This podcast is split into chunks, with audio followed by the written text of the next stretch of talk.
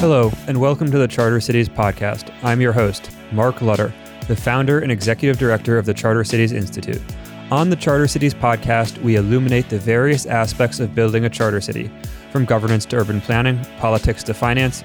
We hope listeners to the Charter Cities podcast will come away with a deep understanding of charter cities as well as the steps necessary to build them. You can subscribe and learn more about charter cities at chartercitiesinstitute.org. Follow us on social media, cci.city on Twitter, and Charter Cities Institute on Facebook. Thank you for listening. My guest today is Lotte Moberg. She has a PhD in economics from George Mason University and is the author of The Political Economy of Special Economic Zones. Welcome to the show, Lotte. Thank you so much for having me. So, to begin, how did you get into the charter cities and special economic zone space? I was studying economics and I wanted to study uh, development economics and understand what kind of policies can actually help countries develop.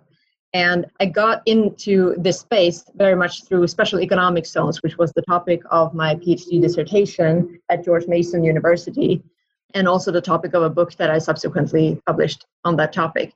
And I started looking into charter cities. Paul Romer was big on charter cities at the time, and I was thinking maybe I write my dissertation on charter cities. This is such an exciting and very promising policy. But I soon discovered that to understand charter cities, you really wanted to understand special economic zones because this was kind of this model that was out there that's been tried that wasn't really all the way there. And then I thought I would just read that and then I can apply that to charter cities. And then I realized there wasn't really much good scholarship on special economic zones. Nobody's taken a, the topic from a broader perspective, try to kind of conceptualize it. So that's what I ended up setting out to do. And that was, I feel, was fruitful in many ways. Happy that I ended up there. Great. And what's the name of the book? I'll refer to it also in the eh, kind of introduction that I give, but remind our listeners of the name of the book. Sure. It's The Political Economy of Special Economic Zones. And if you stop by Chicago, I'm sure Lotte would be happy to sign a copy for you. Yes. I'm standing here with my pen right now. Okay, so you were interested in development economics and you kind of saw this. So what caught you? Because there's a lot of interesting ideas in development economics, right? Like RCTs are hot. We had Banerjee and Duflo and Kremer win the Nobel Prize last year. In addition, there's kind of this institutional economics aspect. So what was it particularly about like special economic zones and charter cities that did attract you, given that it has been somewhat under researched compared to some of the other areas? It was very much coming from a free market perspective thinking about how do you leverage market forces if it there are all these theories about the market not doing things right so government have to step in and fill the holes. And when you start studying the kind of policies having to do with supplying education foreign aid and things like that where resources are concentrated or directed in the spaces where governments and bureaucrats who are sitting in governments are trying to determine where the money should go it turns out that it often fails in various ways. Often there is some kind of knowledge problem that is, you don't really know how resources should be well spent. You don't really know what the effect is going to be on the incentives and the, the workings of the local markets and so on and so forth. So when you dig, you start digging deeper and you're getting closer to just saying, well, how then, if it can't be government driven, it has to be market driven. But what kind of policies is that? where that can actually happen. And special economic zones, I came across it as this way of creating a space that allows for market development where that might otherwise not be possible. It might not be possible to do it in the country as a whole, but you can do it in a concentrated space because that's really what special economic zones are, right? It's a carved out kind of area usually where the government designates having some different policies and often exemptions, exemptions from taxes, tariffs, and sometimes regulations. Cool. And so you mentioned the knowledge problem and the incentive problem. Can you elaborate a little bit on like what those are and particularly how those relate to special economic zones? Sure. So the knowledge problem is a problem that if you are a benevolent government, assuming, so making the clear case of you have resources as a government person, you want to spend them well to maximize welfare. This is what you study from day one when you do study economics, right? It's about maximizing welfare. You can have all these equations. You'd think that with all these equations, with all this math that we come up with, we would know how to save the world by now. We wouldn't have poverty. The problem is that those kind of models don't really get you there. If it were the case that you could have an optimal taxation and make everybody better off, or distribute resource in a much smarter way, and there was all these like improvements everywhere that you can do, we would be better off. The problem is that those models don't get you there, right? It's really hard from the top down to know how the market should function. So you see a market, it looks kind of simple, right? Like people buy stuff, people demand stuff, people supply stuff. That's how it's kind of work. And this was kind of the model of a, the socialist society, right? That the government can kind of portion out, can kind of predict what that model looks like, how society evolves, what the prices are, and so on. Now, we know that when you try that, it actually doesn't work. And the allocation of resources get worse when you try to do it from the top down. So the knowledge problem is really that it's not about socialism se, right? That's the extreme version. The knowledge problem is the further you, away you get from the information you need on the ground to understand how resources should be allocated, uh, the harder it is to allocate those resources in an efficient way. Great. And let me sort of maybe summarize that argument. So, one way to understand the knowledge problem is that prices transmit information, and prices mm-hmm. are an emergent phenomenon from people trading with each other. And so that allows for this information to then get aggregated. That allows for what might be called quote unquote rational economic decisions to be made in terms of allocating resources to the sectors that need the most. And so if you think, as you mentioned, an extreme example in a socialist country where they have X tons of steel and they can choose to allocate this steel to railway, to factories, to tractors, but how much steel to allocate to these different sectors. And in a market economy, they would be able to say the return for building rail is A, the return for building factories is B, the return for building tractors is C, and be able to allocate based on that. But in a socialist economy, because there are no market prices, you would not be able to effectively tell what the most effective allocation of resources is, and that would kind of prevent the resources from going to the highest valued use. Is that a fair summary? Yes, absolutely. And that's, you know, the fundamental way of looking at it. And then more concretely for what we're talking about now, if we're talking about special economic zones and you have the government people trying to determine how a zone is going to work, often the more decentralized that decision is, the easier it is for those people in government to make that decision. So that's why like on a municipal level, it would probably be, be much better to have a special economic zone governed on the municipal level than it would be on the state level or even the federal level in the context of the US. Cool. And now can you go into a little bit more depth in the incentive problem and what that looks like? Yeah, sure. So now you can take the other extreme. And the reason why I'm talking about extremes just because it makes it easier to define like the actual problems because knowledge problem, incentive problem is often going to be present at the same time. But eh, when you think about the incentive problem, you can assume away first the knowledge problem we just determined that it actually never works. It's really, really hard. You can't like aggregate that information, have perfect information at the top. But even if you would have that, you'd still have the incentive problem in place. And the incentive problem is that as a government official, you don't have always the incentive to maximize the welfare. There's a reason why you have you are sitting in office.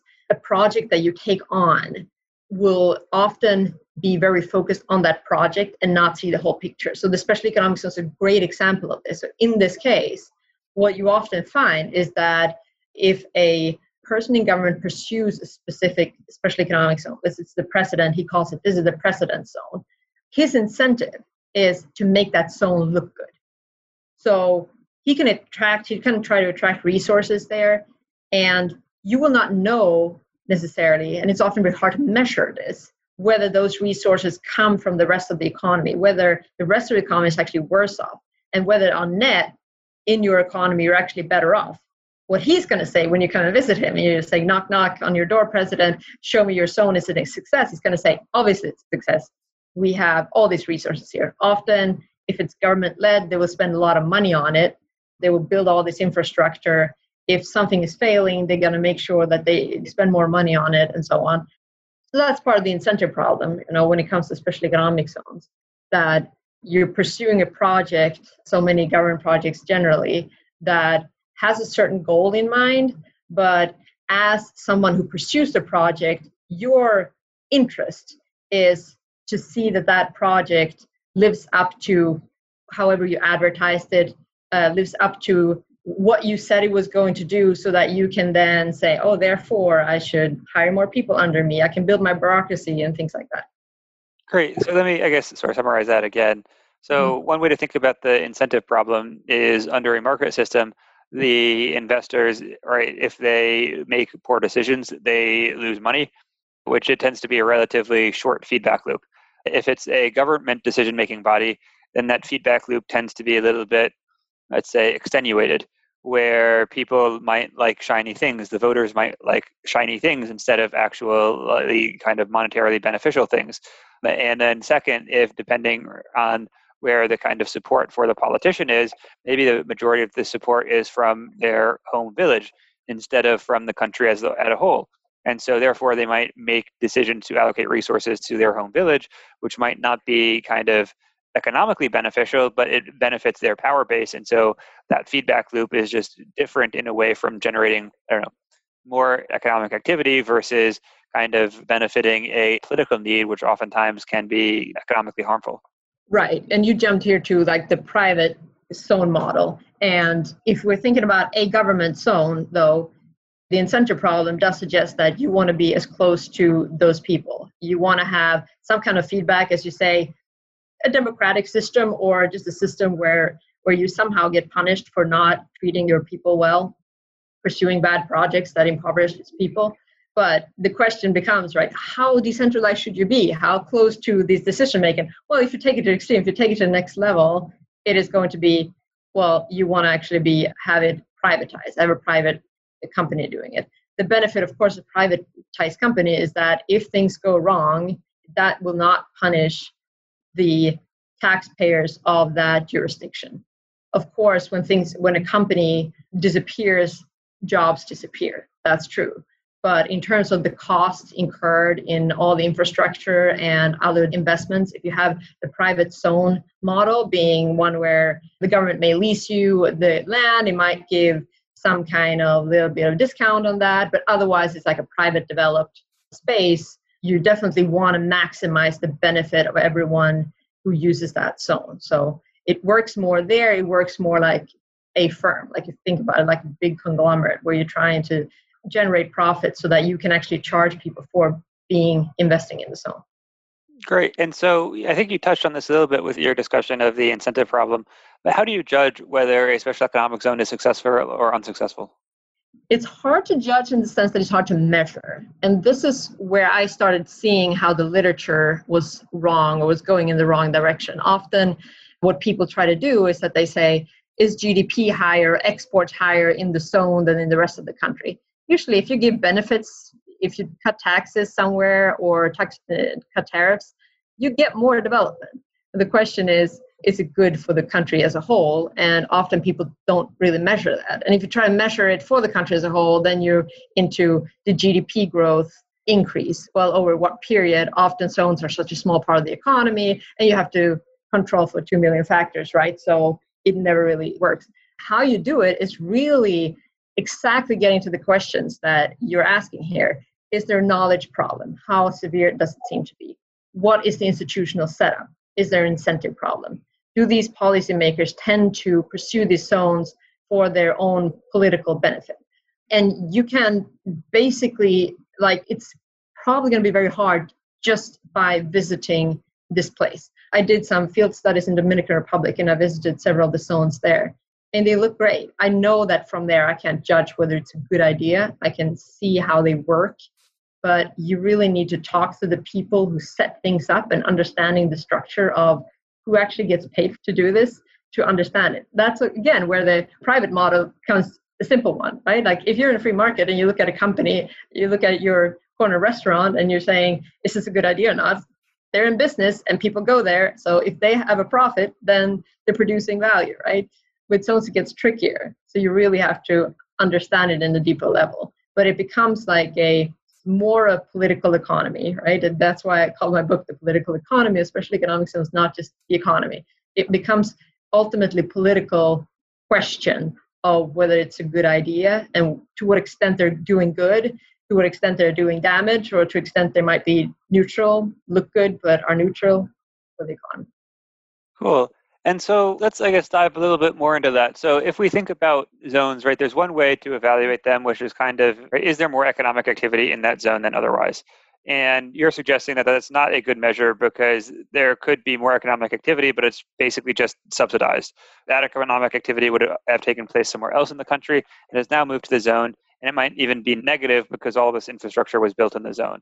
And what your argument is, is to think about what the institutional framework for the decision making regarding the zone is. But I guess, right, even there, then evaluating a single zone might not necessarily be the proper strategy because you can imagine a national development plan where they say, okay, look, we have limited capacity. So, because we have limited capacity, we want to focus on one zone. We're going to build out this infrastructure, but in doing this, we'll attract some multinationals. We'll get like kind of these secondary linkages to get some of this, I don't know, like jump started economic development. And if we look at what's happening in Ethiopia with their zone program, I think the government, I'm actually not sure, but I think the government is investing relatively heavily in that, both in terms of manpower as well as in terms of um, resources. And on a purely like cost benefit analysis, it's possible to conceive of those zones being like negative. But then if you think about these like secondary spillover effects, the, the entire framework might become positive. So I guess does that I don't know analysis make sense, and how does that fit into your general framework? Yeah, it, it is one of the trickier questions. It, like, what if you're talking about concentrating in resources such as infrastructure to attract investors from abroad? So that's a very specific case. And there are several specific cases like that in general. You can talk about, for example, if we want more security in our country, isn't it better to start somewhere and concentrate the police here that's an argument to hear about how to kind of create spaces of security and then they can kind of develop them further.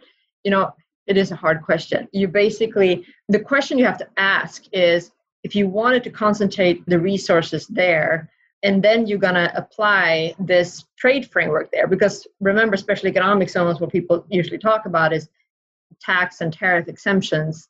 Why would you not if you think that's a good idea why would you not have that in the economy as a whole and allow for those investors to pick their location and be more flexible with where you're going to put your infrastructure.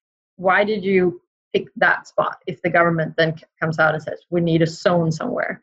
That's always like the tricky question you have to ask. And often it is because they want a project, because they don't want, if you allow them to invest anywhere, it's really hard to tell a story afterwards. Like, well, we cut some taxes and tariffs and and look that guy over there established at this other port. So uh, that's what you have to be skeptical of.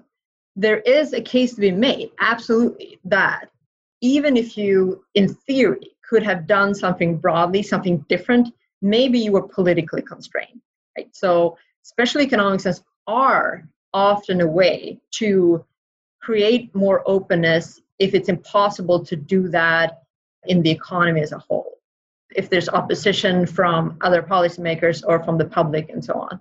So if that's the context, then that could have been fine that they did that. If it's just a matter of very target industrial policy, often that creates more inefficiencies than the benefits. I understand that. I guess one to push back a little bit, let's say that right, like agglomeration effects, people are talking about them a lot. They tend to be good, and so there is a question as does the government have enough knowledge to kind of see these agglomeration effects? Or is this something where this general framework is better? I mean we're seeing kind of the return of industrial policy. So how do you view right like these agglomeration effects as fitting within your arguments and particularly within special economic zones. Can special economic zones be used to kind of jumpstart and create some of these agglomeration effects that could have these beneficial long term outcomes? And if so, then are special economic zones the most effective mechanism to create these, or are these wider reforms a kind of better way to think about it? Agglomeration effects you often get through private initiatives. So that's absolutely, special economic zones can do that often it's going to be more efficient by doing it through having a zone. You can have a, a, zone framework in your country and saying if you establish a zone under these conditions we're going to give you these benefits. Tax tariff maybe regulatory benefits. Not determining the location not determining what you have to produce but if that would open up space for people to set up zones host them you can determine what kind of companies and it's often that investors do that when you have like in industrial zones Uh, you're saying we think that we want some kind of synergy effects between these kind of textile manufacturers and these kind of designers or whatever it can be. One example when I was in Dominican Republic was a lingerie producer where they made sure to invite the people who did the metal like bows things in the bras, things like that. So they were like, oh yeah, we really want them. We wanted them to be in the same space, and they're creating these agglomeration effects. And yeah, it's like the economist's case, yes, they work. You can often find more efficient ways than the government to do it. So you should always start there. Like, is there a reason why you wouldn't do this in a through private initiative? That doesn't mean that it's possible for the government to create wealth it's just that you're taking a risk, even if on net you have like a, a positive expected outcome. It is a risky business. And you're risking people's money because it's taxpayer have to pay for this who weren't on the bargain. They didn't decide that they were going to play their money this way, so to speak. So that's why I would say, for those various reasons, I would start in the private space. Does that make sense? Sure, that does. And that's you, you discussed this briefly in an answer to a previous question about right when to kind of do zone-based reforms and when to do national level reforms. So I was wondering, I guess, if you could dig a little bit deeper into what is the advantage of doing kind of a special economic zone or a charter city level reform versus a national level reform, and how to think about those two different scenarios. Yeah, that's funny because I this was really the biggest pushback that I got when I started the idea when I was launching the idea of writing about this to professors was you're not talking about any beneficial policy here because if it's a good idea to lower taxes or whatever they're going to do, they should do it everywhere. Why wouldn't they always do it everywhere? And it's a really good point. I think that this is when it comes to, down to the politics. It comes down to what's the context under which these zones are created. You had, for example, in the Dominican Republic, if we continue that example, you had in the 50s the president there, Balaguer, he was basically pressed by the US government, had been under US military occupation for a while, and then they put him on there kind of as a president, and they said, well, now we want you to do like as we say, which is to open up your market. And he had way too many cronies, uh, way too many people that he uh, relied on him for market protection. A lot of domestic industries who would say, "No way, no way, you're gonna cut tariffs and open up to Americans." We don't want you to do that. So what was he to do? He established a special economic zone program. In that case, I would think you have to do the counterfactual scenario and the counterfactual story here. I would think that had he not had that alternative, it's very possible that he would have had to liberalize the Dominican Republic, and that would have been a better place as a result. So in that case, I'd say it was a kind of a scapegoat. He could say, yeah, I'm really pursuing a very active opening up policy, export policy, and so on. In another case, if you do have a government that wants to open up and they're like, we want to have more prosperity here, we know that we're going to benefit from this, then there might again if they have some opposition there's they know that the, the people will rebel because they think that they're exposing them to too much competition or there is this other party that is trying that is going to have all these arguments for the next election that they completely sold their people and so on. So they know that oh we can't just open up the economy especially economic zones. Usually looks kind of harmless and it is harmless in the way that it's a confined space it doesn't cost you anything you can set up this zone and allow for this growth of say an export industry that you were hoping to promote in that case, especially economic zones, if that's the way you have to go, then that can be much better than nothing. And it can create reform further on because then as a policymaker, you can then look and point to it and say, hey, people get jobs here, uh, they're treated well, we're getting this export revenue. We could actually grow the economy and become a richer, make that case. And you can see that actually works in our country too to do this. So possibly you can open more, more zones. Maybe eventually you can then have lower tariffs, taxes, whatever you're pursuing in the country as a whole. Great. And what policies, I guess, do you think are most important for special economic zones to adopt? Like, what do you say, that, not just policies, but also like everything else? What would you say are the key determinants for the success of a special economic zone? Well, the traditional model is just tariffs, taxes. I don't think that that actually takes you very far. What that is, it's a cost cutting strategy. Often, what you attract is companies that need to find cheap labor, cheap capital, and, and things like that. where they really work well, where you really see the benefit, and you don't get this kind of as much of this um, extracting resources from the rest of the economy, is really when you get down to regulatory reforms. when we talk about regulations, you're talking about opening up opportunities, things that maybe didn't exist before, that you couldn't pursue this kind of industry in this country because the regulatory hurdles were too high those are not as common. It's still the case. And I know that you work a lot with the zones of the future where you're really looking at this, but it's still the case that most of the special economic zones in the world are industrial zones. People don't live there. People go in and work rolling cigars or making t-shirts and they go out at night. So the most common one is that still that model, not much of regulatory reform. I do believe we think about kind of more important in terms of actually making a difference and be more dynamic and open up opportunities and have the opportunity to make political impact and then therefore spread in the whole in the economy as a whole, I would definitely go for the regulatory side of the policies. Cool. I think yeah, we definitely focus on the regulatory aspect. I think the other aspects, and I'd like to get your opinion whether you agree on the importance of these, is one we think about devolving a lot of authority to the zone. So obviously taxes, regulatory, right, getting as much zone level authority as possible. Second, we tend to want think about zone selection being privately led. So that the private sector identify where the zone might be instead of the government, because the government, as you mentioned, with the knowledge and incentive problems, often might not identify the right location. Third, we tend to think that it's beneficial to have very large zones. So you only get those kind of agglomeration effects, you only get those secondary spillover effects if the zone is particularly large. If the zone is small, and even if the regulations are excellent, you might not get those benefits. Another important thing is not just to have the right like this change in rules, but actually have the like legal authority delegated. So let's assume the zone has authority over labor law, right? Like they might get labor law wrong in the first year.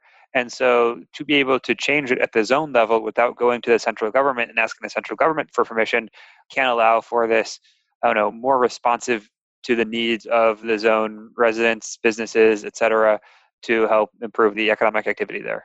What you're pointing out is this is a great way to illustrate the difference between charter cities and special economic zones. You're talking about governance here. You're talking about the structure of something, what how something should work. I'm talking about two dimensions only, basically. I mean, two kind of levels here. There's a regular level, and then there's the simple like you pay a bit less. Here's a discount, and you can be in this space. That's the kind of traditional special economic zone model. And then we have these pockets of special economic zones that gone towards, say they're already in the private space, that's cool, uh, but they've gone towards allowing for more regulatory exemptions. And that's when you're taking this mini step towards becoming what would be, we would think more as a charter city, which ultimately becomes a mechanism for, I mean, what you're talking about is mechanism for decentralization. There's in special economic zones, you generally don't think of people don't think of themselves living in a different jurisdiction in any way. They're not, right? They're, they're living in their regular place. So that's a great example. And it might be interesting just then think about like, well, what's the kind of middle ground here? I mean, China might be an example of where you actually did create really big zones. Those zones became, like Shenzhen, became huge cities. So now, what is this now? Well, they don't have the fence anymore. They recently like took down the last pieces of fences apparently that were somewhere. So is it now a charter city or a special economic zone? I would say it's still kind of a special economic zone because they don't get like the autonomy, not to the extent that we would want in the charter city, right? But so it's just to make the point that like I would say most special economic zones are very flat in comparison to what you're describing, and then there are some that are kind of moving a little bit in that direction. Uh, cool. And so let's, I guess, stay on China and Shenzhen. Why were the Chinese special economic zones so successful? I think that they're successful a little bit different than most people would say because most people would say, well, they were successful because they exported a lot or something like that. We don't, again, we don't know if that was on net good for the economy if you just look at that kind of an, as isolated case.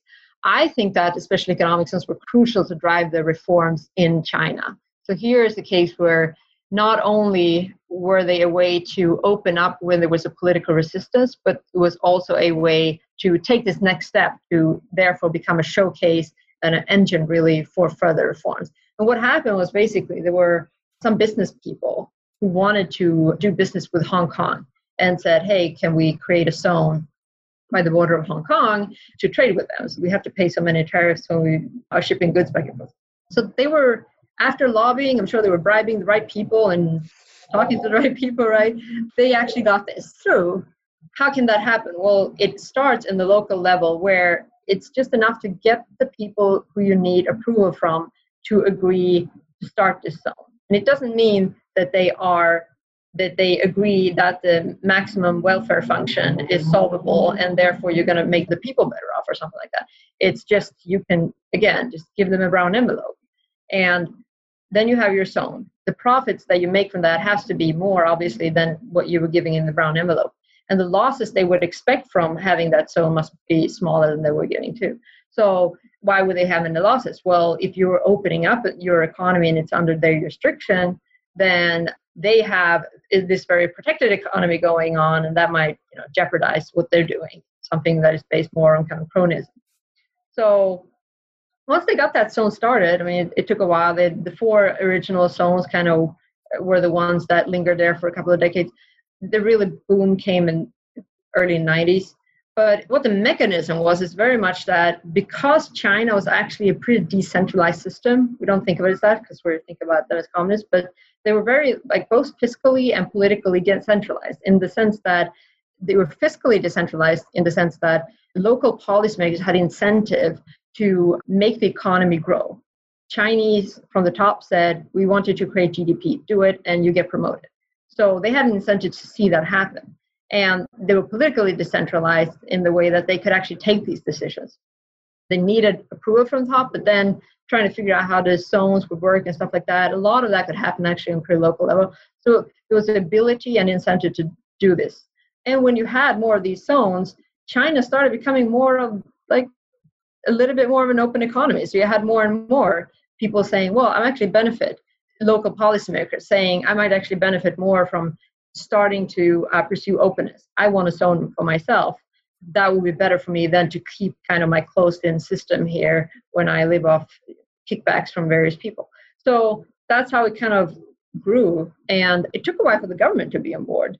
Deng Xiaoping wasn't like on board uh, beginning. He came on board when most other people started seeing that, oh, we can actually benefit from this. So in that way, I think that they were a tool to pursue reforms that may not have happen otherwise and if they would have happened would have happened slower. Yeah i think that's right. I mean when deng xiaoping came to power after mao there was more of an impetus for opening up but shanghai which is the traditional commercial capital of china was not really an option because right the, all the capitalists were there who were evil. They ran to hong kong sort of in the immediate kind of post-civil war era and that was an alternative power base to beijing so shenzhen was small it was non-threatening and there was some of these kind of familial linkages with Hong Kong that allowed for rapid investment. And there was, I think, your point about the decentralization of power is quite important because, yeah, I think most people don't realize that China is relatively decentralized, and it's quite interesting reading some of the articles about Shenzhen. They had a lot of local autonomy, right? People think about special economic zones and it's like taxes, but in Shenzhen, they basically could do almost whatever they wanted. They reformed labor law, they reformed FDI, they reformed land, they reformed state owned enterprises. So they did have this very wide range of autonomy, and they were kind of figuring it out. It wasn't planned. So, like the Dubai International Financial Center, for example, was very planned. It was we want to be a financial center. We are going to take common law. We are basically going to cut and paste it from the UK, a little bit from Australia, and then mm-hmm. right implement it. Where Shenzhen, they kind of had no idea what they were doing. The Deng Xiaoping quote is like right crossing the stream while feeling for the rocks with your feet or something because there there was no clear idea. It was this grand vision, but like actually figuring out a lot of the implementation details. So one question that I, I guess I often maybe struggle with, right? The Chinese special economic zones were very successful, but nobody else has really copied them. So like India in 2005 passed legislation that was supposedly modeled on the Chinese special economic zones, but then like failed. So why has nobody actually like really understood the lessons from the Chinese special economic zones and why they were successful? I'm afraid that the lesson is that if you are a government to try to do the same thing, you can't. if you're already determined that you want to do this, you're already at the stage where where the benefits are there and the, the problems that they had in China that they had to overcome, the bottleneck that they managed to get through is not the bottleneck that you have. And if you haven't figured out how to benefit your economy and opening up, you got other bottlenecks that you have to deal with instead. And I can't tell you exactly what those are without knowing, right? So that's like the kind of pessimistic take on this because it was such a bottom up process. It's almost like the same like when we were talking about like, well, we can see that firms on the local level when they are guided by profit and loss and therefore they create this you know, benefit for us all. Okay great. So now we understand that. So how do i create that from the top? No no no you don't understand you know so it's a little bit like that with china that it's like they had obstacles that had to do with the government the party ruling party that did not want openness and they were afraid of that. And the way that somebody squeezed it in was to create these little small pockets. Like who would have thought? If you are india and you're saying we want to have great exports and whatever we're seeing as the result like it's not only that you're starting in the wrong end you're seeing it you're looking at the result and you're, you're thinking oh that's where i'm going to start. Like if you're sitting there waiting to be convinced by a process like the chinese were convinced by seeing this process and understanding that i can benefit from this now you already have the story in your head right? It already happened. It's just like you know like if you have a domestic tiger he's going to be fine until the day when you realize that he can push you around and then he's going to eat you right? So like uh, it's a little weird analogy but i get that. No but so it's the question of whether china is a unique story could it happen elsewhere? Only at in places where they're not asking for it. Maybe it could happen in cuba maybe it can happen in north korea something like that possible. You got such much smaller economies though so it's a little bit harder to see how the geographical diversification that you could have you know could play out in the same similar way. I would be very doubtful that it can happen in russia. Russia has pursued their top down version of zones themselves. So it's hard to draw the lesson right like you draw the lesson in saying hey zones work from the bottom up in various ways the way that they were so beneficial in China, overcoming this huge resistance. If that's going to be the story, you're going to have to find a place for the resistance. And those are not the people who are going to invite you for a meeting to talk about charter cities. So let me, I guess, push back on you a little bit. There's obviously some unique things about China. They have a long history of statehood. So they, the state was actually relatively strong in certain senses and, and was effective at, at governance. Part of the problem with the kind of the Mao communist era is because they pursued the wrong governance, not because they were ineffective per se.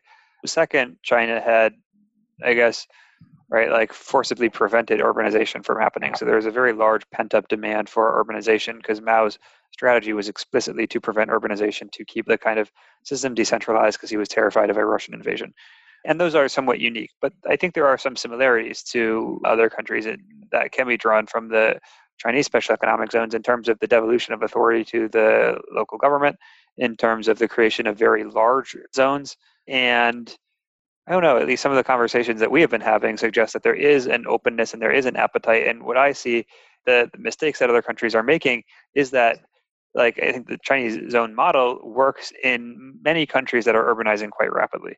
So that model basically being the decentralization of authority to a, a city government, very large area, and a lot of flexibility within that city government, and hopefully pretty heavy private sector involvement because the private sector tends to make better decisions. And you always need that degree of I don't know buy-in from both the government as well as the kind of investors in the private sector and so the government is never really going to be able to lead. But at the same time, my, at least based on sort of our experiences, some of the conversations we're having, if you go and if you present a model and if it is uh, credible, then you can get a degree of government buy-in for something resembling uh, the kind of Chinese SEZ program. And my guess, I mean, it's a guess, it's a it's a bet of the Charter Cities Institute, is that if we can do that, we can be reasonably successful in terms of economic growth and alleviating poverty. Yes, absolutely. Oh, wonderful words. And let me suggest to you this way of thinking about it. Like, this is the framework that I have in my mind. There are three levels of benefits that zones can have. And you were asking for, like, what's the best one? And I would say, uh, I have only one example. I don't know if you can replicate that. But we already covered kind of what I would say the lowest bar, which is, let's say, lowest, the middle, and, and the high one. The highest one is like China, overcoming what seemed to be impossible thing to like liberalize an economy. The lower one, I would say, is overcoming the knowledge and the incentive problem. And that's exactly what you're getting at here. And China is a great example of that too. They needed to perform in that space for the whole project to work. I'm just saying that what they also did was that they first broke through this really, really thick ice, allowing that process to start at all. But once they were there, yes, they had a lot of other things going for it. Because not only did the political decentralization, fiscal and polit- political decentralization, allow for that dynamism to happen, but it also created zones that eh, comply, so to speak, with to a large extent with the knowledge and the incentive problem. So it's kind of like when you see zones, you can ask that first level question do they solve the knowledge incentive problem? And only then can you ask the harder questions. Well, are they solving, have they actually solved other problems? So I definitely think, I mean, when you're like out and kind of describing what you can learn from the Chinese case, you can definitely easy, I mean, you know how to do that. Like you can definitely say, in what way is this solving the knowledge problem much better than other models that you might be considering? How is it solving the incentive problem? The size of the zones definitely a factor there. And then if you're looking at a case, especially economic zones, I would say that there's the middle kind of level of difficulty here, which is is it beneficial in the political economy context?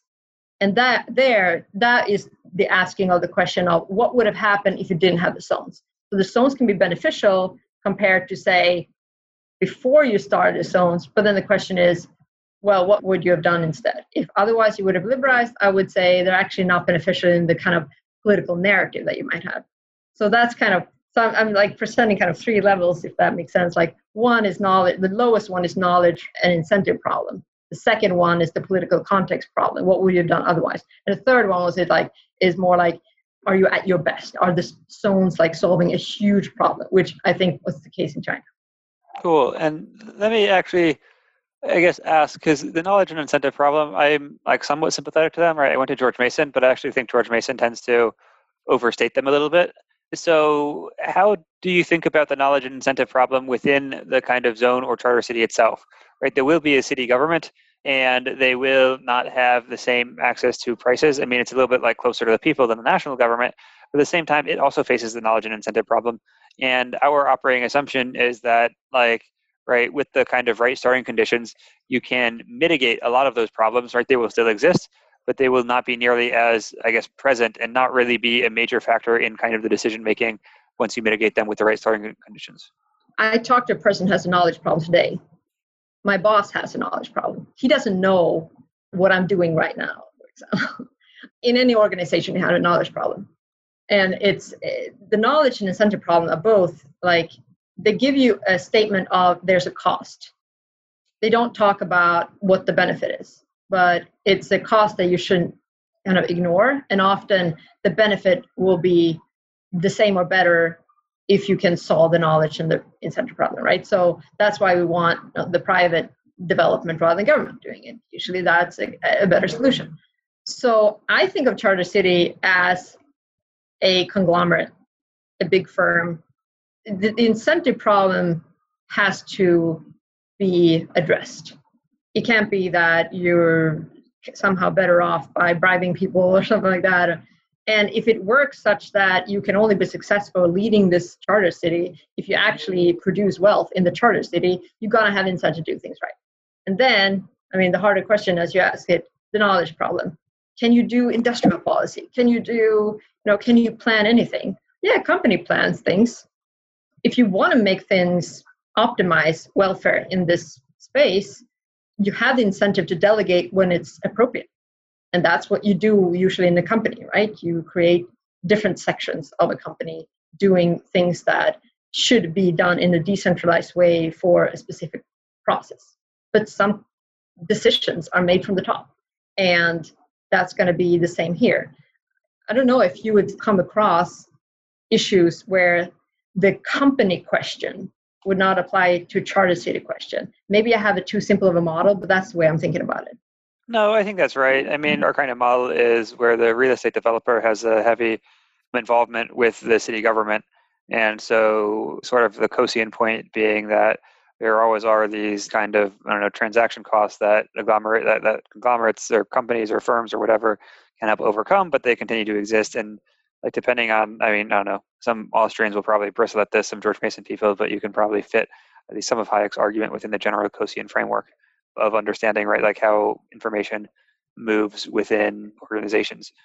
But let's, I guess, then actually take a, a little bit of a step back. So you finished your PhD at George Mason. I don't know what, like five, six years ago. We're getting old. five years ago. five years ago. Oh, uh, and then you published your book what three years ago or so and, but you've been spending most of the time working in finance in chicago.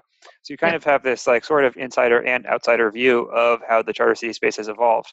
So i want to get i guess your perspective like how does it feel like now versus several years ago? What do you think the changes are? Like what has been kind of the experience of like kind of watching this space grow from the outside?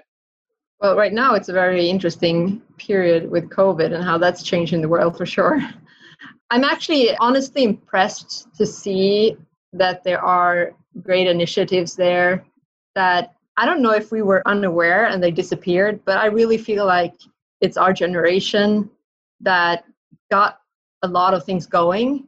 And of course, we hope this is just a really small seed that's going to really multiply.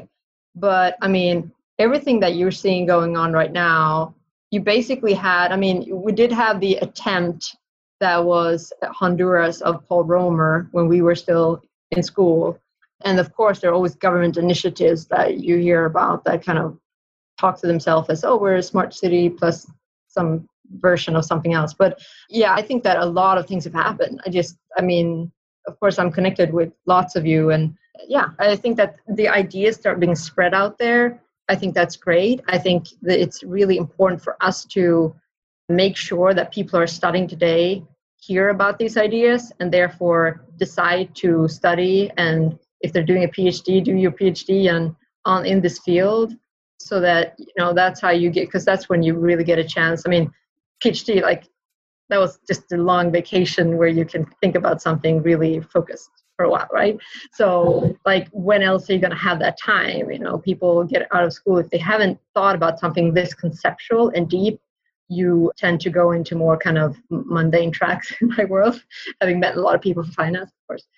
So that's kind of where I'm thinking. Like I'm optimistic, but I'm thinking a lot of the the energy is going to come from people who are way younger than we are. We're already old now, and who are going to get the ideas when they're still like studying and have time to like read and think hard about because it's so many like conceptual ideas embedded in this that you'd hope when you want your core of people that you're going to work with i mean you can hire other people who can just do their work but when you want your core you want them to understand and really pursue the ideas for what they are you know and the vision is.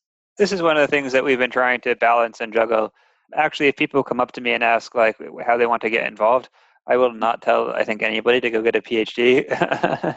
I think right like if you just think about it, okay, a PhD will take about five years.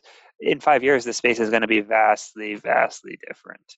And so, if you really want to get involved, there's a lot that can be done now that will probably increase lifetime earnings. That will, my opinion at least, probably be more entertaining than my PhD was. So, one of the things that I think we're kind of, I guess, I wouldn't say struggling with, but trying to juggle and balance is this idea of right like how do you effectively communicate these deep conceptual ideas to people while also having this very practical understanding of like what needs to be done and what actions to be taken? So in one sense i think we're trying to kind of build on this school of thought that's still relatively new that's still relatively nascent to get this like very large coherent understanding but on the other hand, we're also trying to really have a very yeah, practical focus, engage in these projects on the ground, because like ultimately this is kind of an action oriented space right? We do need academics but i'm passionate about this in particular because i think it has this real world application. So i guess balancing these two things i've, I've seen as important and i'm not sure we're getting that balance exactly right but i think we're doing okay at it. Yeah i mean you basically i feel like you're saying that if someone is doing the phd it's too late already. I agree. Like, I mean, it's matter of like before you either do that or get into whatever you're trying to run to in your career. So that's more like since everybody goes to college in this country, there'll be, you know, college students or people thinking about college even. You know, yeah, just like getting people to think about the ideas when they have the opportunity and then getting excited of being in your space and then you'll know better in terms of like how people find you easily i think that media like this podcasts great very good initiative blogs but people have so much to read already right to some extent blogs are good yeah yeah, one of the things that I think we've struggled a little bit with is kind of the distribution network. We're currently hiring a head of communications who we hope can help, I guess, spread this message more effectively. And we see it as kind of a multiple tier process in terms of, right, one, engaging the young people, creating this strong talent pool available for charter cities, which is important in several dimensions, just because you, one, you want to like get general interest in the topic. And then two, also as we're thinking about kind of charter city administration, there needs to be talented administrators for charter cities. And if you're building a charter city in Nigeria, for example, you don't want to hire people from the Nigerian government because that's the system that's not working super effectively now. And so you don't want them to bring those bad kind of norms. You want to create this pocket of effectiveness, which requires new training mechanisms, new cultural mechanisms to ensure that you have this really effective governing structure. And then in addition, what we also want to do is we see charter cities as an idea that really fits in with a lot of topics that people are discussing right now. So, from global warming, right, like urban areas tend to be less carbon intensive than rural areas. And if you design the urban areas correctly, they're even less carbon intensive than otherwise, to things like migration, to things like Chinese and American engagement on the world stage. And so, charter cities really, I don't know, address a lot of, I guess, pressing topics today. And the other thing, in addition to trying to right, develop a body of knowledge that can appeal to the next generation. We're also trying to engage kind of the current generation of leaders in these different areas to say, hey, you care about X topic, charter cities can help you address X topic. So let's like talk about what that engagement might look like and figure out how we might collaborate to like help address X topic with charter cities being part of that discussion. Yeah, I mean, I experience that when I start talking about special economic zones, which is way less cool than what you're doing people who don't know anything about it, you can explain it right in 30 seconds and they can ask the best questions because it's exciting. You get the concept. It's like, of course, you want a private city like that is run in a better way. Of course, we want democracy to work better. Of course, I want all that. Um, it's almost like from whatever part of like what you're pursuing, you can be a part of it. And I can't imagine that you would lack in opportunities, except COVID, of course, but to participate in any event in any of the topics that you just said, right? Because you'd be surprised. oh, really? I would imagine that if you say like, oh, well, you want somebody maybe one session in your conference or your seminar thing that you're putting up here to talk about a different way to think about it and a different solution, it might be interesting. You know, have you heard of charter cities? What we've kind of noticed is my operating assumption was similar to that when I started the Charter Cities Institute. That right, we'll have our foot in all of these different pies, and because mm-hmm. this is an interesting topic, we'll get engagement from them. And what we've kind of realized is that people don't really know how to, I don't know, place us. So because we're not fully enmeshed in any single system, we've kind of been ignored by a lot of these. That is changing over the last kind of few months. It's been changing, and now we're adding. Right, we have a somebody doing partnerships. So we're now being a little bit more, I guess, aggressive in terms of our engagement with some of these other groups. And I expect it to continue to change. But it's a, I guess, ongoing conversation and one that I was a little bit surprised in terms of, right, like coming in forward with that proposal. And part of it was probably just because we were a young organization. People like are in some sort of social networks are a little bit less, I don't know, trusting of younger organizations because like, I don't know, I'm I was a little bit unpolished. I'm still a little bit unpolished, and so there's a little bit of like, hey, you're like young to be running an organization or like what is this actually? So we're getting there. We're getting that broader engagement but it's not quite there yet in terms of i think all of the spaces that charter cities could be a part of the, the discussion with. And part of it must be just to get the concept in people's ears yeah. you know, for you to just go on all kinds of podcasts and just talk about it. Like something that not going to attract somebody directly sell something but it's like more and more people just hear the words and heard about it and then you know they start googling and it's like oh what's the organization that does this anyway?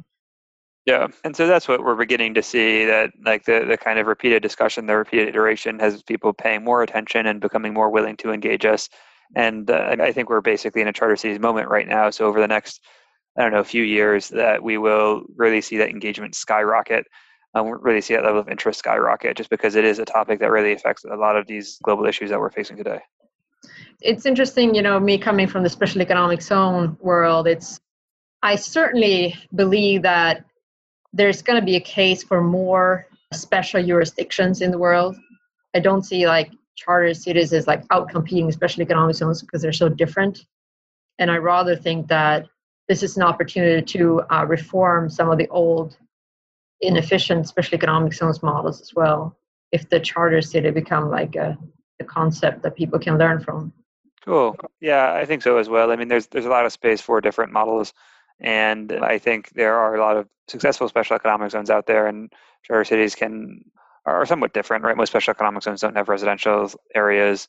They tend to be a little bit more industry specific and so they charter cities and special economic zones can complement one another and like our approach is largely incremental right? It might be difficult to bridge too far to get a full charter city initially but to right like show that taking steps towards a charter city model leads to these better outcomes can help kind of build support build momentum and change the conversation.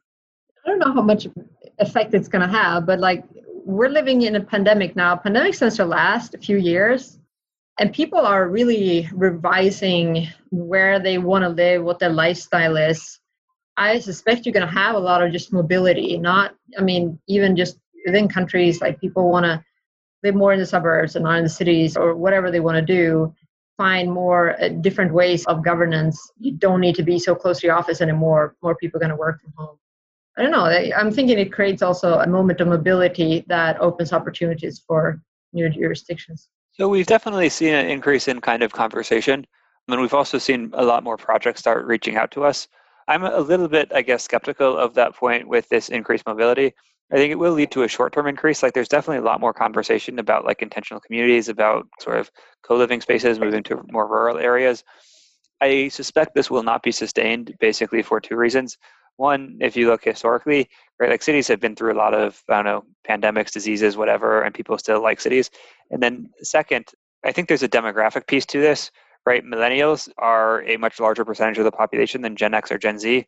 Millennials are right now kind of reaching, I don't know, mid 20s to mid 30s, even I think like late 30s.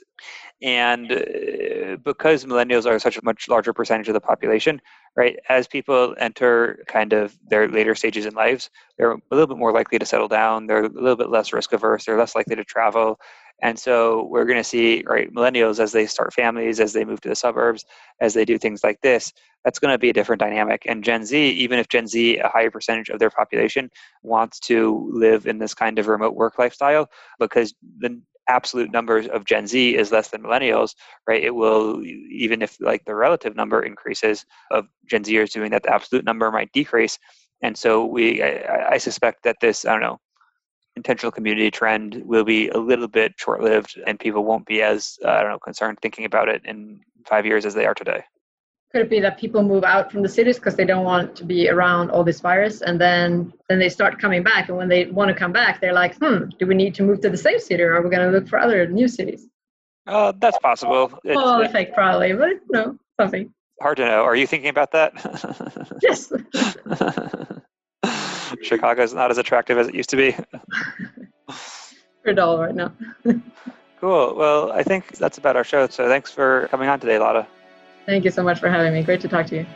Thank you for listening to the Charter Cities podcast. For more information about this episode and our guest, to subscribe to the show, or to connect with the Charter Cities Institute, please visit chartercitiesinstitute.org. Follow us on social media, cci.city on Twitter, and Charter Cities Institute on Facebook. I'm your host, Mark Lutter, and thank you for listening to the Charter Cities Podcast.